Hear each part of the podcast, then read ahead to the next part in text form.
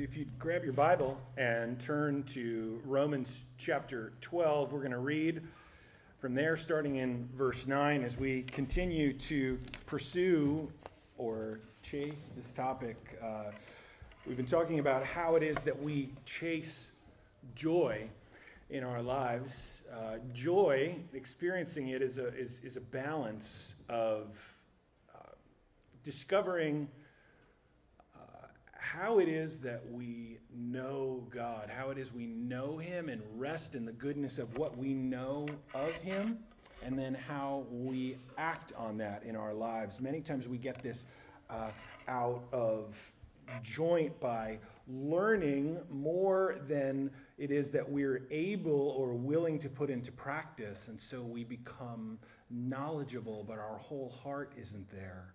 Uh, the other thing we can do is we can throw ourselves into activity and attempt to, to do and do and do in an attempt to earn or to, uh, to, to try to purchase the blessedness uh, of, of God.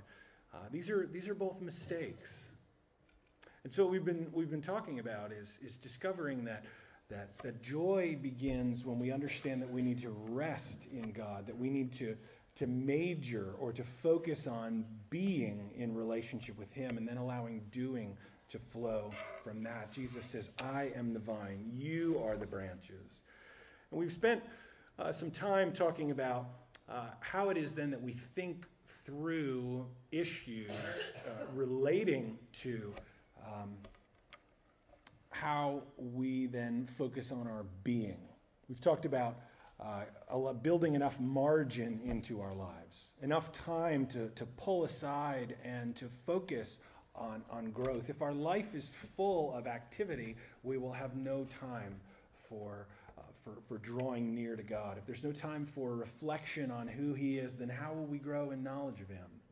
If there's no time for taking stock of where we are and assessing ourselves, how will we know how to respond to, to the to the, the convicting work of the Spirit or the encouraging work of others if we don't know who we are. And so that's a kind of a, a catch up to where we have been. And now today we're going to turn and we're going to focus, we're going to begin to focus on how it is that we that we live out. How do we how do we do in a way that's consistent with who we are as Christians? We're going to look at Romans chapter 12, verse 9. We're going to read there. We'll read to the end of the chapter. The scripture says, Let love be genuine, abhor what is evil, hold fast to what is good. Love one another with brotherly affection. Outdo one another in showing honor. Do not be slothful in zeal. Be fervent in spirit. Serve the Lord. Rejoice in hope be patient in tribulation. Be constant in prayer. Contribute to the needs of the saints and seek to show hospitality. Bless those who persecute you. Bless and do not curse them. Rejoice with those who rejoice. Weep with those who weep. Live in harmony with one another. Do not be haughty, but associate with the lowly. Never be wise in your own sight. Repay no one evil for evil, but give thought to do what is honorable in the sight of all. If possible, so far as it depends on you, live peaceably with all. Beloved, never avenge yourselves, but leave it to the wrath of God, for it is written, Vengeance is mine. I will repay, says the Lord. To the contrary, if your enemy is hungry, feed him. If he is thirsty, give him something to drink. For by so doing, you will heap burning coals on his head. Do not be overcome by evil, but overcome evil with good. Let's pray. Father, we come to you this morning having considered in weeks past what it is that, that we must do in order to allow rest and renewal to take place. How we can cease from striving in our relationships and our confusing and draining day to day activities. Father, as we focus this morning on the world around us, on the world outside of our own heads. And we consider the, the people that surround us, the people that you have planted us among, the people that you have, have given us to love and to care for and to work with, and in some cases to strive against. We pray that you would help us to see that these are among the greatest treasures that you've given to us. We pray that you would help us to see life not as a series of tasks to be accomplished, but that we would have eyes to see that there is a vast field of people to be loved and cared for and nurtured and encouraged and taught and fed. So many different ways to express our obligation that you lay out in the scriptures to love our neighbor as ourself. And we pray that you would, you would give us a sense, Lord, that this is your priority. Uh, there is no way to overcome the tension that there are many things that must be done each and every day. There are bills to pay and tasks to accomplish and, and dreams to dream and plans that, that must be followed through on. But we pray that you would help us to see the people in our lives as a divine opportunity given by you. And we pray that in so doing, recognizing the importance of relationship, that we would find what you find in relationship, that we would find joy. We pray this, Lord, knowing that you're good. We pray it in Jesus' name. Amen. Uh, we have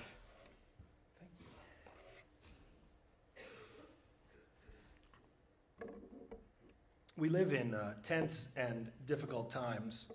Uh, I thought that the only level of trouble that would come to the, uh, the happiness that I have found in following football, I thought the only tension and struggle that would, would be there would be among people wearing different jerseys. You know, even when I encounter someone wearing a, a different football jersey, you know, I, I, I still think, like, but you like football right? You know, and unless you're going to try to like drown me in football facts or something, like we're still we're still kind of allies. You know, just don't don't trash my team. Be like we we too uh, love football. Last uh, last couple of years, I've I've enjoyed just being part of the stream of society that are that are that are into this game, you know, like and what do you what do you do? You go and you watch a game and you hang out with some friends and you say, "Oh, great catch," or "Oh, bad call," you know, and you're like you're part of the tribe. And you feel like you belong, you know, even if you're mostly faking all of your, your football knowledge, you know? You know, and so it's like people people will say, "Did you see that call? You know, this Jets thing that happened last week where they overturned it and it wasn't a touchdown, it was a touchback." I'm like, "Yeah, I know, so wrong. I don't know what a touchback is. I don't know what that means. Please don't explain it to me right now." But like, I can I can identify with somebody and they're like, "Yeah," when I'm like, "That should have never happened." You know? And so, yeah, I know, I know, I'm there. Um, it's a shame, isn't it? We live in such tense times that everything, it feels like, is politicized. Many things, maybe this is just the age I'm at where I'm realizing, like, wow, there's tension everywhere in every sphere of life. We live in, in incredibly tense and difficult times. There's political tension. Let's just acknowledge that we have a president that a lot of people don't like. right? There's a lot of conflict over money. There's conflict over immigration. We've got a, a, potential war about to break out. You know, we've got all kinds of intrigue, and this one said this, and there was no honesty about that. And, and man, if you make the mistake of making a casual, casual comment about politics, listen, this is the lesson that I've learned. There is no such thing as a casual comment about politics. There isn't. There isn't. It's like almost immediately you're in the middle of like, who did you vote for and what do you think about this? And it's like, whoa, let's dial it back. Um, there's tension, political tension. There's ethnic tension. Um, all kinds of, of struggle. We've got these NFL protests. We've got people who are, who are, who are saying that there is, is institutional struggle in our culture that, that uh, one group of people is not being treated equally. And so there's tension there that exists between peoples. There's relational tension. Man, I'll tell you what. Did you ever, like 20 years ago, I could not have imagined that I would be picking a fight with somebody on Facebook over a picture that they posted of my quarterback. You know? It was, it was horribly unjust that, that my guy broke his collarbone, and now, you know, we are out of the running, it seems. Uh, there are people who say, just keep on believing that the Packers can do it. And I'm like, okay, you know. But, but then you've got all these memes. You know what these are? Little, little pictures with captions on them. You know, you know, making fun of Aaron Rodgers. And I'm like, this is not okay. You know, and so yesterday I caught myself saying, rename your account from NFL memes to pathetic trolls because that is what you are. You know? Like, this is just purely, I'm like, I'm like, I don't know who you are, but somewhere in America there's a guy sitting behind a keyboard who I want to have words with, you know?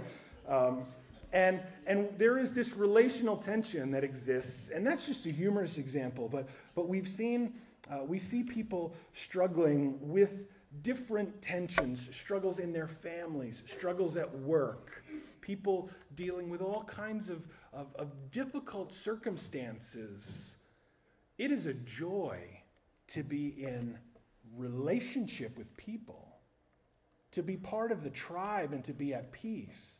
That's a, that's a joy and a delight.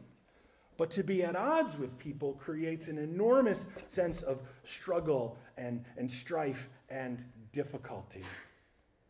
It's a sad reality of the world that we live in, that conflict is inevitable.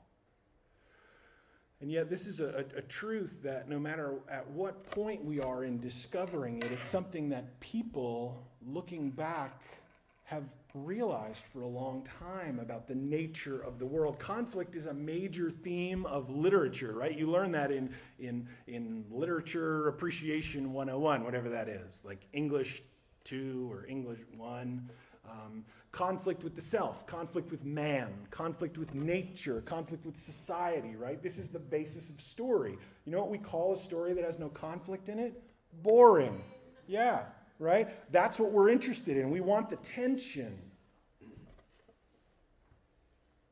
The dawn of electronic communication, by which I would Uh, include you know, news media, not just the internet, but the dawn of, of social media adds another level of complexity to this tension that we feel. It adds a level of confusion about basic facts, about conflict, and relationships that we need to be mindful of. We're talking about joy and about finding our joy in God. As we were reflecting on the scriptures last week, I said that we need to be humble enough to own truth regarding ourselves, right? That, that, that we struggle, that we are sinners, that, that there are times where we need to admit that we have, do not have all things figured out, you know, or that, or that our attitudes are often wrong, whereas God's are, are always right. We need to own truth regarding ourselves and our imperfections, but we also need to have boldness to own the truth about what God says about us when we consider the conflict in the world, it's important to remember this that relationships are our great treasure. When you think about the center of the gospel, the idea that Jesus left heaven and took our sin upon himself, and became our sacrifice, having lived a perfectly righteous life. Think about what he could have done if Jesus were individually focused, if he was a self focused being, if he had no compassion, God would have said, We will make this arrangement. You will take the sins of humanity upon yourself. I will honor you for honoring us. Jesus could have said, No. Right? Jesus could have come to earth and said, I will vindicate the righteousness of the Father by living a perfect life and show all of y'all what you should have done with the opportunity presented to you, and you will be doubly condemned, not just by the standard written in the Word, but by the life that I have lived. Figure it out yourself, jokers, you know? And we'd have been like, what do we do? But no, instead, what he does is he embraces the form of a servant, takes sin upon himself, goes to the cross having lived a righteous life, and says, Whoever would come to me, admitting their own sin, confessing their need for righteousness, they will have eternal life. He gives of himself to honor the Father and to establish a way for human beings to be right with God. Why does he do this? Because relationship is at the center of his focus. Yes, he seeks to honor God. Yes, he loves human beings, but these are expressions of the centerpiece of relationship. God existed in eternity past as a trinity, perpetually and forever in relationship with himself without conflict. When you consider the world and you consider what will remain when this world has worn out, there are three things that last forever. And they are God, His Word, and the souls of men and women. What's important? God is important. God's thoughts and intentions are important and people are important. Everything else will work itself out. The advance of technology means that we can absorb news from around the world in a heartbeat.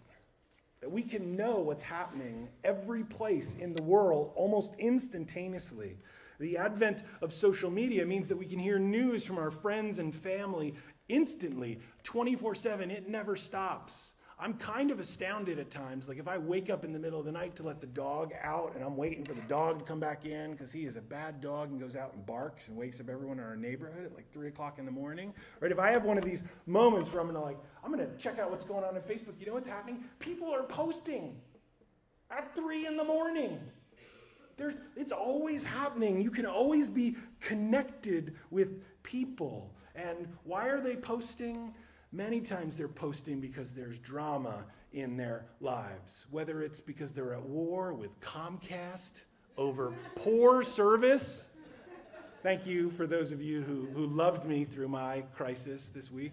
Um, or they're, or, they're, or they're sharing because of some crisis in their family, or they're sharing because they are at, a, at having a crisis moment over some political opinion or some social thing that they're noticing, and they, they need to share many, or we now have an eye into people's lives. And what happens is having a view into the problems of the world we're, we're, we're drawn into these things because of our relationships with others. So here's the point of deception, I believe. We have illusionary relationships with people. Newscasters and rock stars and politicians and people that we went to high school with 20 years ago that we never spoke to and, and honestly don't speak to outside of some kind of uh, electronic relationship, they're now accessible to us and they speak to the problems of the world and they offer their perspective. And when we interact with those perspectives, when we interact with them, we're forming an opinion based on their opinion of the world and not on the world as it actually exists. Does that make sense? We can focus on the whole world. And when we do that, when we, when we focus on the whole world as, as perceiving it through the, the, the relationships that we have with others, we tend to think, oh, this is the way the world is. This is what the world's problems are like. And when we allow other people to tell us how the world is or how people are, we begin to develop a, a skewed perspective of the world. We tend to build our perspective based on who we identify with, with what team we're on, with, with I group these people in an area of allegiance with me, and these people are my enemies, the people that I need to fix or correct. Even if you're not on social media and you're watching cable news, you're, you're doing this too, right? If you're, if you're um, just if you, if you are just reading the newspaper, you're thinking, oh, these people are right and these people are the enemy. And so we have this perspective that breaks us into tribes. Because we have a global focus, and I don't mean compassion for the world when I say global. I mean that we have this enormous focus that breaks people up into tribes and parties and factions. We see ourselves as members of one and not of the other. And so we tend to think of solutions for enormous numbers of people. But I don't know that we were designed to operate that way as human beings. Think about the way that you actually live your life. You interact not with broad groups of people, but with individuals. When the lady hands me my coffee through the Dunkin' Donuts window and says, How is your day? I, am not going to respond with some grand sense of everything that's going on in the world, right? I'm going to say, I'm fine. Are you having a good day? And she's going to say, Yes. I'm going to say, You continue having a great day, right? And maybe her world is a little bit brighter, right? We've interacted as humans. We never, in large part, interact with these large groups of people. When we cast our focus on the world as it is, the fact that we are interacting with individuals, we see lives, actual individuals, and then problem solving and working through tension becomes personal. As Paul addresses his letter to the Romans, the letter of the Romans to the church in Rome, he does it for a few reasons, okay? First, let's acknowledge this truth. It's a missionary support letter. Paul says all the way at the very end, I'm coming to you. You know, I've, I've shared my gospel with you. i am coming to you, and I want you to help me to get to Spain one day. You know, that's, that's what I'm, I'm hoping. Second, he does that because it contains a summary of his doctrine, because he wants the church in Rome to think, like, oh, yeah, he thinks what we think, he believes like we believe, and we want to help him move on to Rome and share the gospel. But there's a, excuse me, third reason why he writes the book of Romans, and that's because the Roman church at that moment was plagued by internal struggles. There was an ethnic struggle between the Jews and the Greeks. The Jews are the people of Abraham, who, because of God's faithfulness, because he established a promise to Abraham and then one with David, we talked about this last week, God brought Messiah into the world through the Jewish people. But then they rejected Christ and turned away from him in large numbers, while the Gentiles were accepting Christ in massive numbers. And so there is this tension of the, the Jews were the has beens, and the Gentiles were the right nows. And there was, there was struggle and arrogance and difficulty. And so Paul addresses the church in a general way in his letter, but as he moves on and gets closer to personal application as the letter goes on, he urges them to focus on local, personal, relational solutions in their lives. A quick outline of the book of Romans. You can turn to Romans 1, but we're going to move through it really fast. You're going to if you turn there, you're going to be like, wait, why did I turn here at all? But feel free to do that if you'd like to. I'm not going to prevent you. Paul discusses the, he discusses the condition of the human race in Romans chapter 1 through 3, where he identifies that all of humanity has committed sin and is guilty of turning away from God and failing to live in the way that God is, has called them to. And then in Romans 3, we hear the good news of, of the gospel that, that because no human being can live up to the demands and the conditions of the law, that God sent Christ to take our place and to establish another form of righteousness. The, the first form is do everything that God commands and don't do anything he tells us not to do. Obey perfectly and you will be saved. And no one can do that. That's the point of Romans 1 through 3, that no one lives up to that. But then the Bible says in Romans 3 that God has formed, or that God has created another form of righteousness, not one that depends on obedience to the law but one that comes because it is given to us by faith in Christ. That's the good news of the gospel. And so then Paul talks about gospel benefits in Romans chapter 4 through 8.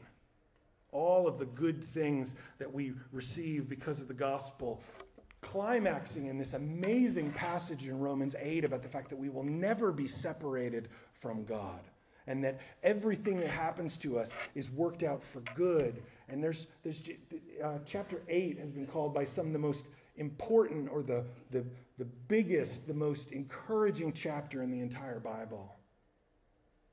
As Paul moves on in chapter 9 through 11 of Romans, he's addressing the fact of relationships between Jews and Gentiles and talking about them in a national sense. How God used uh, the Jewish people in the past not took advantage of them, but how he used their nation to produce Messiah and why they're rejecting Messiah now and what's going on with the Gentiles. All these things are laid out. But then in Romans 12 through 16, Paul focuses on personal relationships and problems that seemed insurmountable that seemed like they could not be solved when you consider people as broad groups suddenly draw into focus and guidelines are given and a way is, is demonstrated for people to live together even though they are different. Problems that seem insurmountable when we consider large groups of people rich and poor, Jew and Gentile, male and female. In our context, black and white, Democrat and Republican, work themselves out in the interpersonal context of love. Listen to Paul's commands to the Romans. He says in chapter 12 and verse 9 that, that love is to be genuine not just in word or in concept, but in uh, the way that we act on what love actually is. Let love be genuine, he says. Show warm brotherly affection to one another. That's the first part of, of, verse 10. And then he says that we're to show honor to one another. In fact, create this sense of competition in showing honor to one another. He says, outdo one another in showing honor. I, I don't know how you do that if, if you're not publicly honoring people and, and seeking to, uh, to seeking to encourage and to show good in a how do you outdo one another? There's, there's clearly some kind of, of public proclamation of, of love there. Verse 13, contribute to the needs of the saints. We're to, we're to share the good things that we've been given to help others who are in need. And we're to show hospitality. We're to welcome one another and to serve one another. In verse 14, we're to bless when persecuted. There are two kinds of persecution. Puritan Thomas Watson says there's the persecution in word when someone is saying bad stuff about you, and then there's a persecution in fist when someone is actually hurting you. And when either of those two things happen, our response in love, understanding that relationships are primary, is when someone persecutes or harms us, we're supposed to turn to them in blessing. Bless those who persecute you. it's almost like Paul anticipates that we're going to say, What? That's crazy, because then there's a semicolon, and he says, Bless and do not curse, right? He follows it up. He's like, Yeah, I meant that.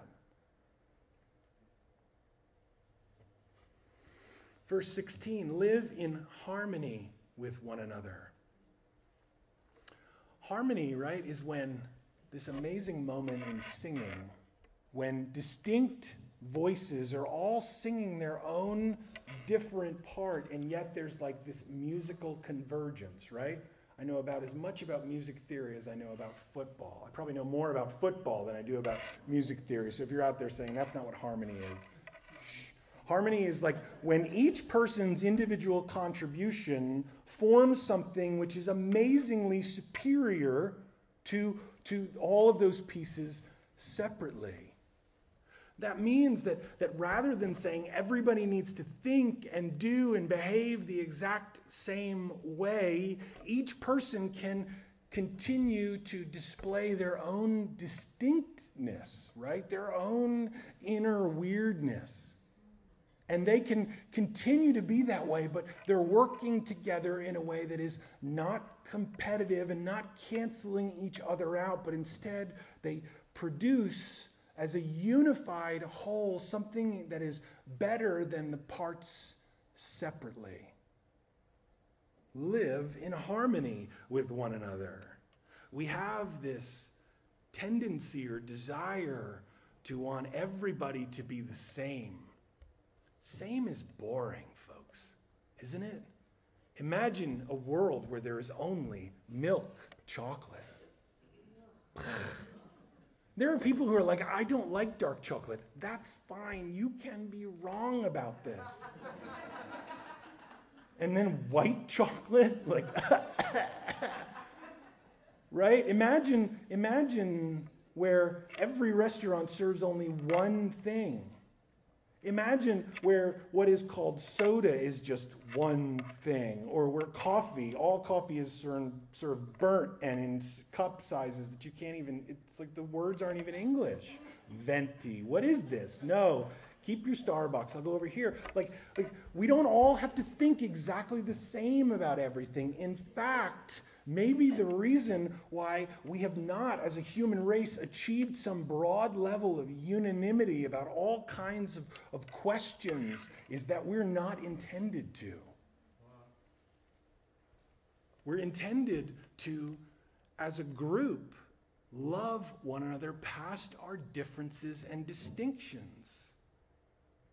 We're called to live in harmony. Verse 16 goes on to say, Don't be haughty, but associate with the lowly. This means that, that you can fly at a place in terms of your own elevation, of your own importance, and there are going to be people who are better than you, whose group you want to be part of, and then there are people who are less than you, who you no longer want to be part of. Paul says, don't, don't establish station like that in your life. Instead, associate with those who are beneath you in your own estimation. Don't only associate with people who are the best or your favorite. Verse 17 Don't repay anyone evil for evil, but give thought to do what is honorable in the sight of all. Man, I thought that was the plot of like every movie out there, right? You know, they came and hurt his family and now he's back for revenge. Like that's every movie, right? But I'll tell you what, I watched the uh, the movie Les Mis again recently. If you've not seen the 2012 version with Hugh Jackman, like probably not suitable for young children. Um, but what an amazing story. I mean, the book is only 150 years old, but I'm not going to give away the, the ending of it. But over and over again in this story, you know what's amazing? There is this, this this, uh, the, the, I don't know that the gospel is clearly on display in the story uh, in, in terms of expression. There's definitely a, a bit of, of works orientation and what's like you, you have to do the right thing in order to earn salvation going on in there. You, you could just dismiss that, but you know what happens over and over again? The main characters refuse to repay people who are doing them wrong with wrong. And that's the exciting tension of the story. As, as, as people consistently do the right thing and they watch their lives work out, it is amazing the level of grace that is evident in the lives of these folks. Yes, it is normal to repay evil for evil, but that doesn't mean that it's right. Give thought to what's honorable in the presence of all. If possible, so far as it depends on you, live peaceably with all. Be peacemakers. Why? Because they're the ones who are called the sons of God. Overcome evil with good. There's this amazing verse here. If your enemy's hungry, feed him. If he's thirsty, give him something to drink. That seems pretty straightforward. That sounds like right thinking as far as the gospel goes. But then, then there's this additional verse here that we might find very strange. Um, by doing so, you will heap burning coals on his heads. It's like I didn't quite think that verse was going to end that way. That sounds horrific and, and vicious and mean and and, and horrible. Okay, now, uh, when, when I was in, in grad school getting my Bible degree, I had to read like 20 pages of interpretation on this verse. And I'll be honest with you, I wasn't really happy with any of the interpretations. So, like back in the days of the pyramids, this was a practice. I don't know. But let me tell you what I think is going on here. The comment on heaping coals on someone's head, I think, is this that there is an internal conviction that comes to someone when someone says, I'm going to get vengeance on you, and you act in a vengeful way, and then someone's like, Man, I'm not really sure why you felt like you needed to act that way towards me. Here, I'll, I'll do good to you. You feel this conviction like,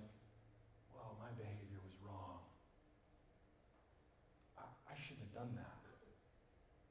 It's like a, it's an internal restlessness, like a, like a burning. Is that what's going on here?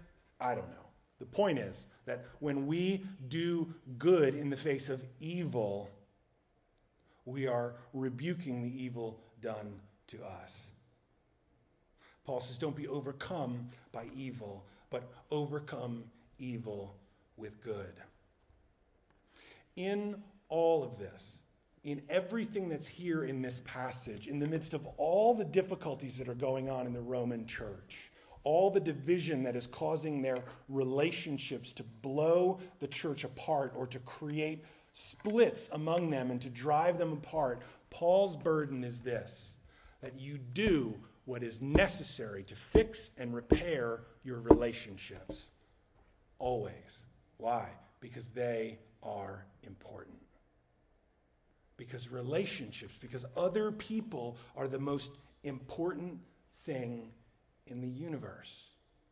There are three things that will last forever God, His Word, and the souls of men and women. So, four observations then on properly stewarding our greatest treasures. In everything that I say, let me just pull aside for just one second and say this. There are going to be relationships and there are going to be people that are difficult. And I'm not intending that what I'm about to say is like, this is the magic key to solving all of your relational problems in just four steps.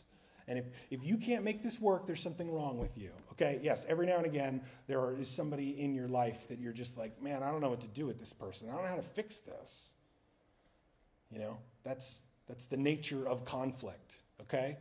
But Paul says here, not live peaceably with all. And if you can't make that happen, something's wrong with you. What he says is, as, far as it depends on you, live peaceably with all, right? You might not be able to live peaceably with them because of them.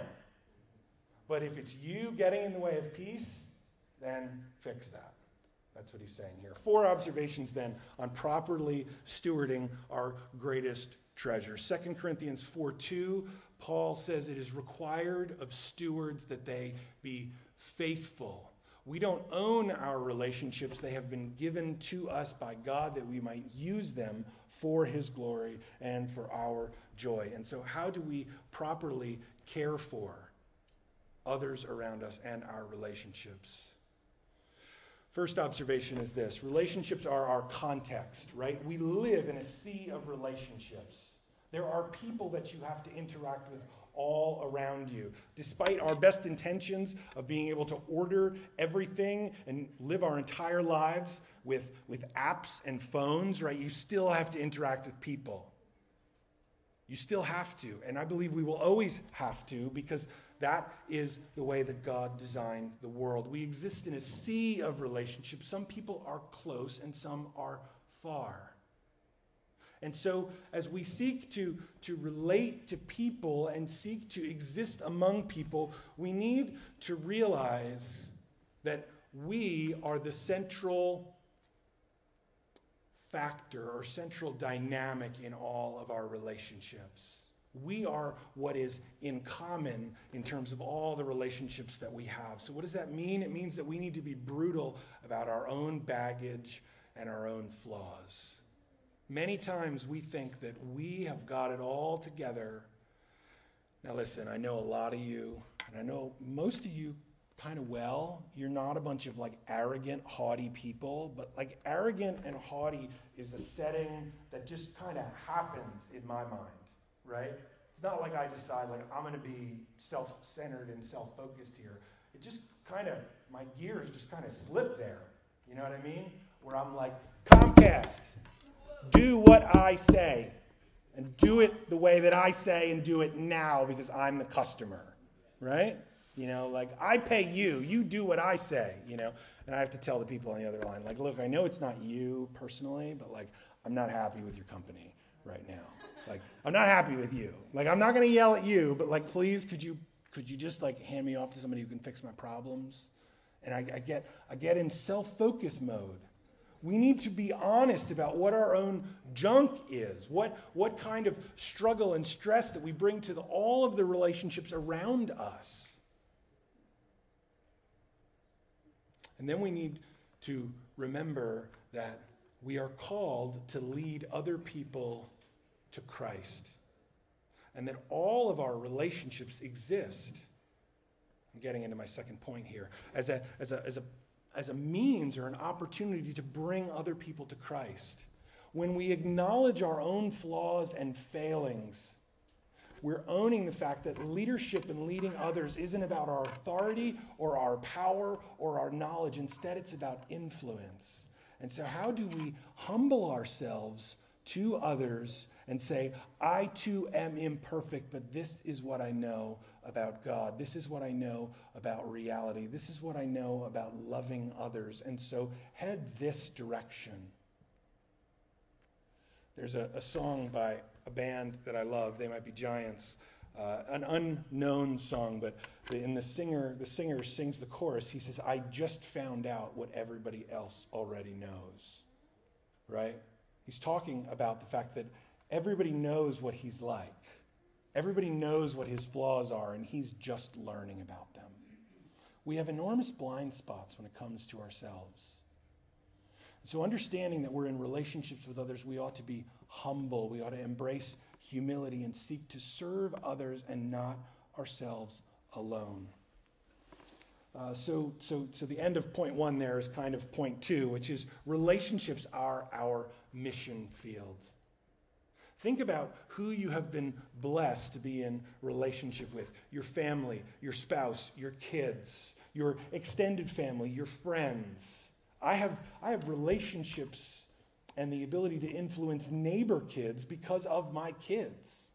You know, there are, are school teachers who suddenly come into my sphere of influence. There are coaches and parents of classmates and all kinds of, of people who enter into your network because of relationships. And what is your responsibility towards them? To draw them to Christ? Right? Think about it.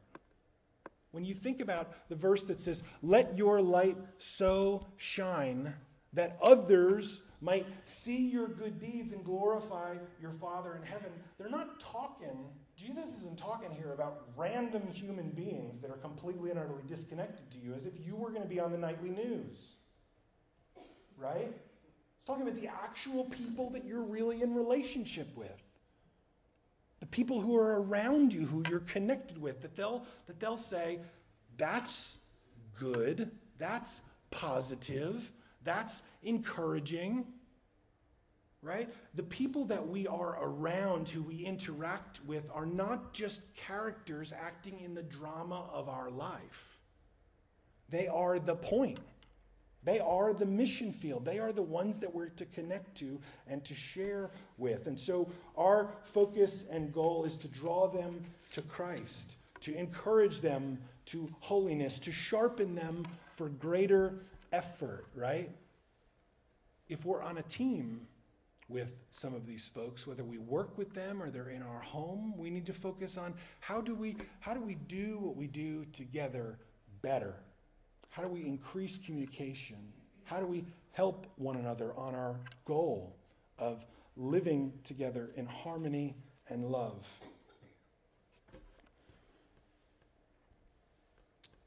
Third, relationships are our greatest opportunity. And I say this in the sense that, that we have an opportunity every single day to spend a number of hours with the people who God has called us to reach. These are the, the people that we're working with and the people that God has given to us to care for. These are our children. These are your grandchildren. These are your family members, your sisters, your brothers, your spouse. They're our greatest opportunity and we can either engage in opportunity or we can neglect it and let it slip by. Uh, the key to engaging that opportunity first is to be present, physically speaking, right? Not somewhere else, to be where we need to be, to be around our people, to be physically present. An additional challenge nowadays is to be mentally present. It's easy to turn on the television or the phone and to get lost in the endless scrolling of whatever thing seems to attract our attention. Uh, I think that our, our phone is supposed to kind of be like a tissue, right? Uh, useful, it's a tool. But Ben Franklin says be careful not to spread your handkerchief out searching in it for rubies and pearls, right? You know, just let that sit with you, right? You know, like you can you can spend so much time on your phone. I'm telling you, I am shocked at how quickly the time adds up. I get a note every 15 minutes on this thing, and it's like you've spent four hours on your phone. And I'm like, really? Where did that time go? How did I spend four hours on my phone today? Sometimes it's more than that. Sometimes it's like, what? How much time did I spend there? And you think like, what what time is is is going by. And so look at your relationships and say, how do I encourage others? How do I bless them? How do I build something? How do I create? These are all things that the Father has done. And because He is in us, because Jesus is in us, we have an opportunity to do this in the lives of others. Think about God's way with people. If, if God's love were a resource, I would say that, that many of us would accuse him of being profuse and wasteful with his love. He just spreads it around and shares it with everybody. Right? Look at the way that he cares for other people. And so we look at our relationships and we ought to say, what good can I do in this relationship today? What can I do to encourage this person, to bless them, to build them up, to help them? Relationships are our greatest opportunity. But if we're not physically present and then we're not mentally present, then how can we accomplish anything? It's so easy just to, just to give over into the stream of being entertained or occupied by whatever thing needs to be done. As, a, as, as somebody who competes with paper in my life, right? Like, I just, I am not a good manager of paper. You want to take a look in my office, you'll see I have an entire shelf just stuffed with old files and things that I'm trying to eliminate. I could spend days and days and days and days and days working on that project. Same thing with like organizing stuff in the garage, like forever. Forever. It never gets done. There's always more stuff. 30 minutes a day is probably enough to spend on any single project, right? You know, any single thing that, that just seems insurmountable. And then just be like, I did my work for today, and now I'm going to move on to something else. And move on to spending time. I'm going to move on to, to relationship. Finally, I don't have a lot of time to get into this, this last bit here, but relationships are subject to creep. Creep, not creeps. Creeps ruin relationships, yes. And being a creep ruins relationship, but um, don't be a creep. In printing, right? I used to cut paper for a living at a printing company. We had this giant blade that would come down and cut massive sheets of paper. It featured prominently in many of my nightmares during that period. Uh, during now, there were two buttons on the blade, you know, and so you had to put your hands here and cut. And there were these laser beams that you didn't see them. They weren't like hot like lasers from movies, but but the lasers were there so that if you interrupted the path of the lasers, like with your head, you couldn't get in close to the blade, right? So these all these things made me very comfortable. I was, I was very happy about that. But as as the blade grows dull, and as the papers, the piles get thicker, what happens is, is the blade gets does strange things as it, as it cuts, right? And they call that creep. That, that as you're trying to put these papers together, you're folding them and trying to get them into a book. They're all like weird and wavy and strange, right? That's, that's creep. It just happens over time. You need to keep the blade sharp. You need to keep the machine well maintained in relationships, there are some relationships that require so little work. Uh, the relationship with a person who you've not seen in 15 years, and you get together with them, and you're like, man, it was like yesterday. But you know what? There's, there's, there's not a lot of, of interaction in that relationship. The people that, that you live with each and every day, the people that you work with each and every day, the people that you lead the church with or that you uh, work with in the church, those relationships, because the interactions go on and on and on, those relationships, if they're not addressed and kept sharp, will drift. Because every single person that we're in relationship with is fallen.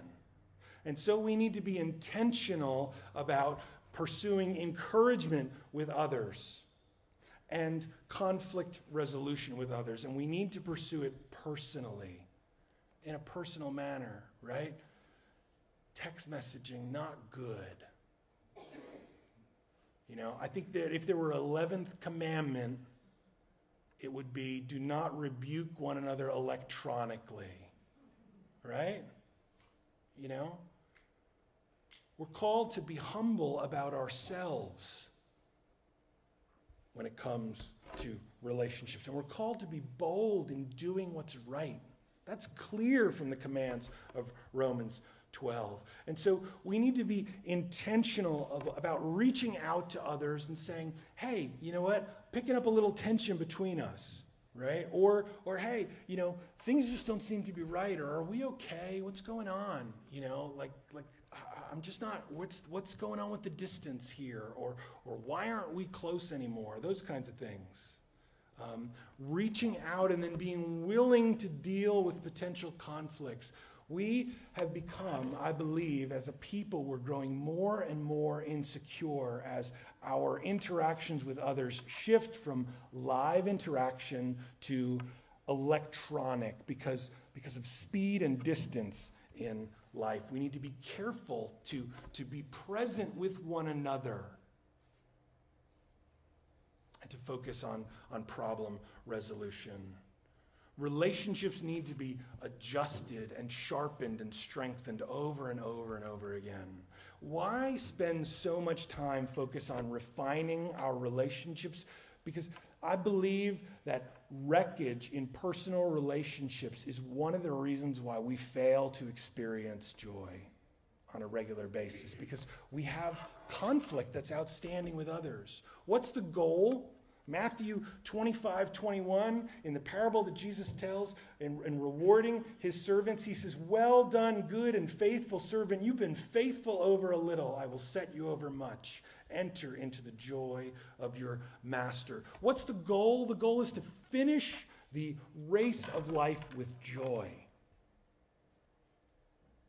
One of the ways in which we do that is we make sure that our relationships are intact that we have done what we can to restore or to maintain them.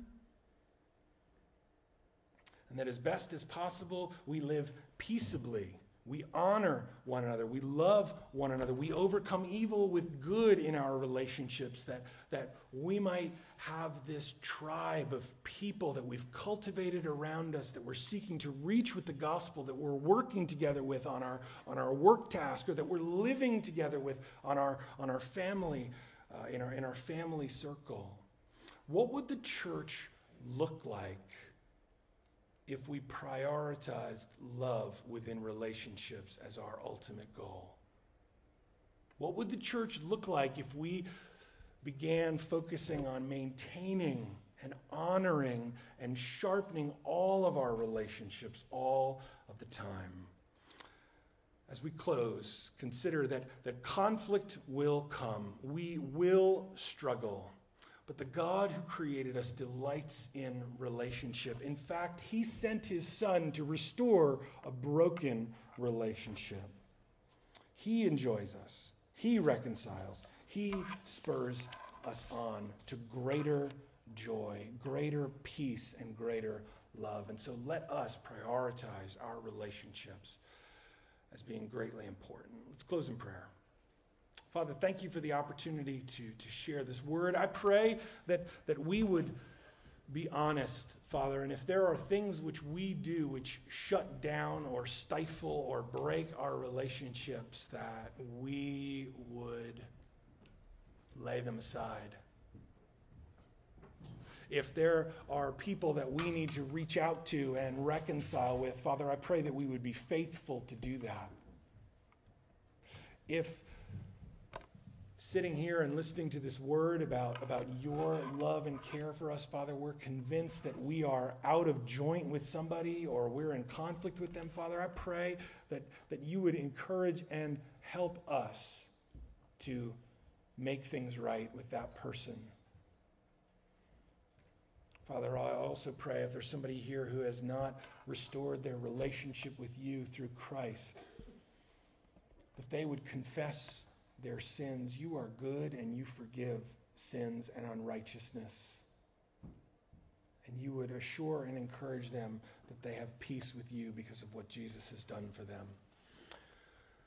Father, I pray that, that we would seek joy in our relationship with others and that we would see others as important and that we would see relationships Father, that, that we would see love between family and, and with people that we work with and with people that we interact with on a regular basis, that, that we would see peace and harmony as of the greatest importance.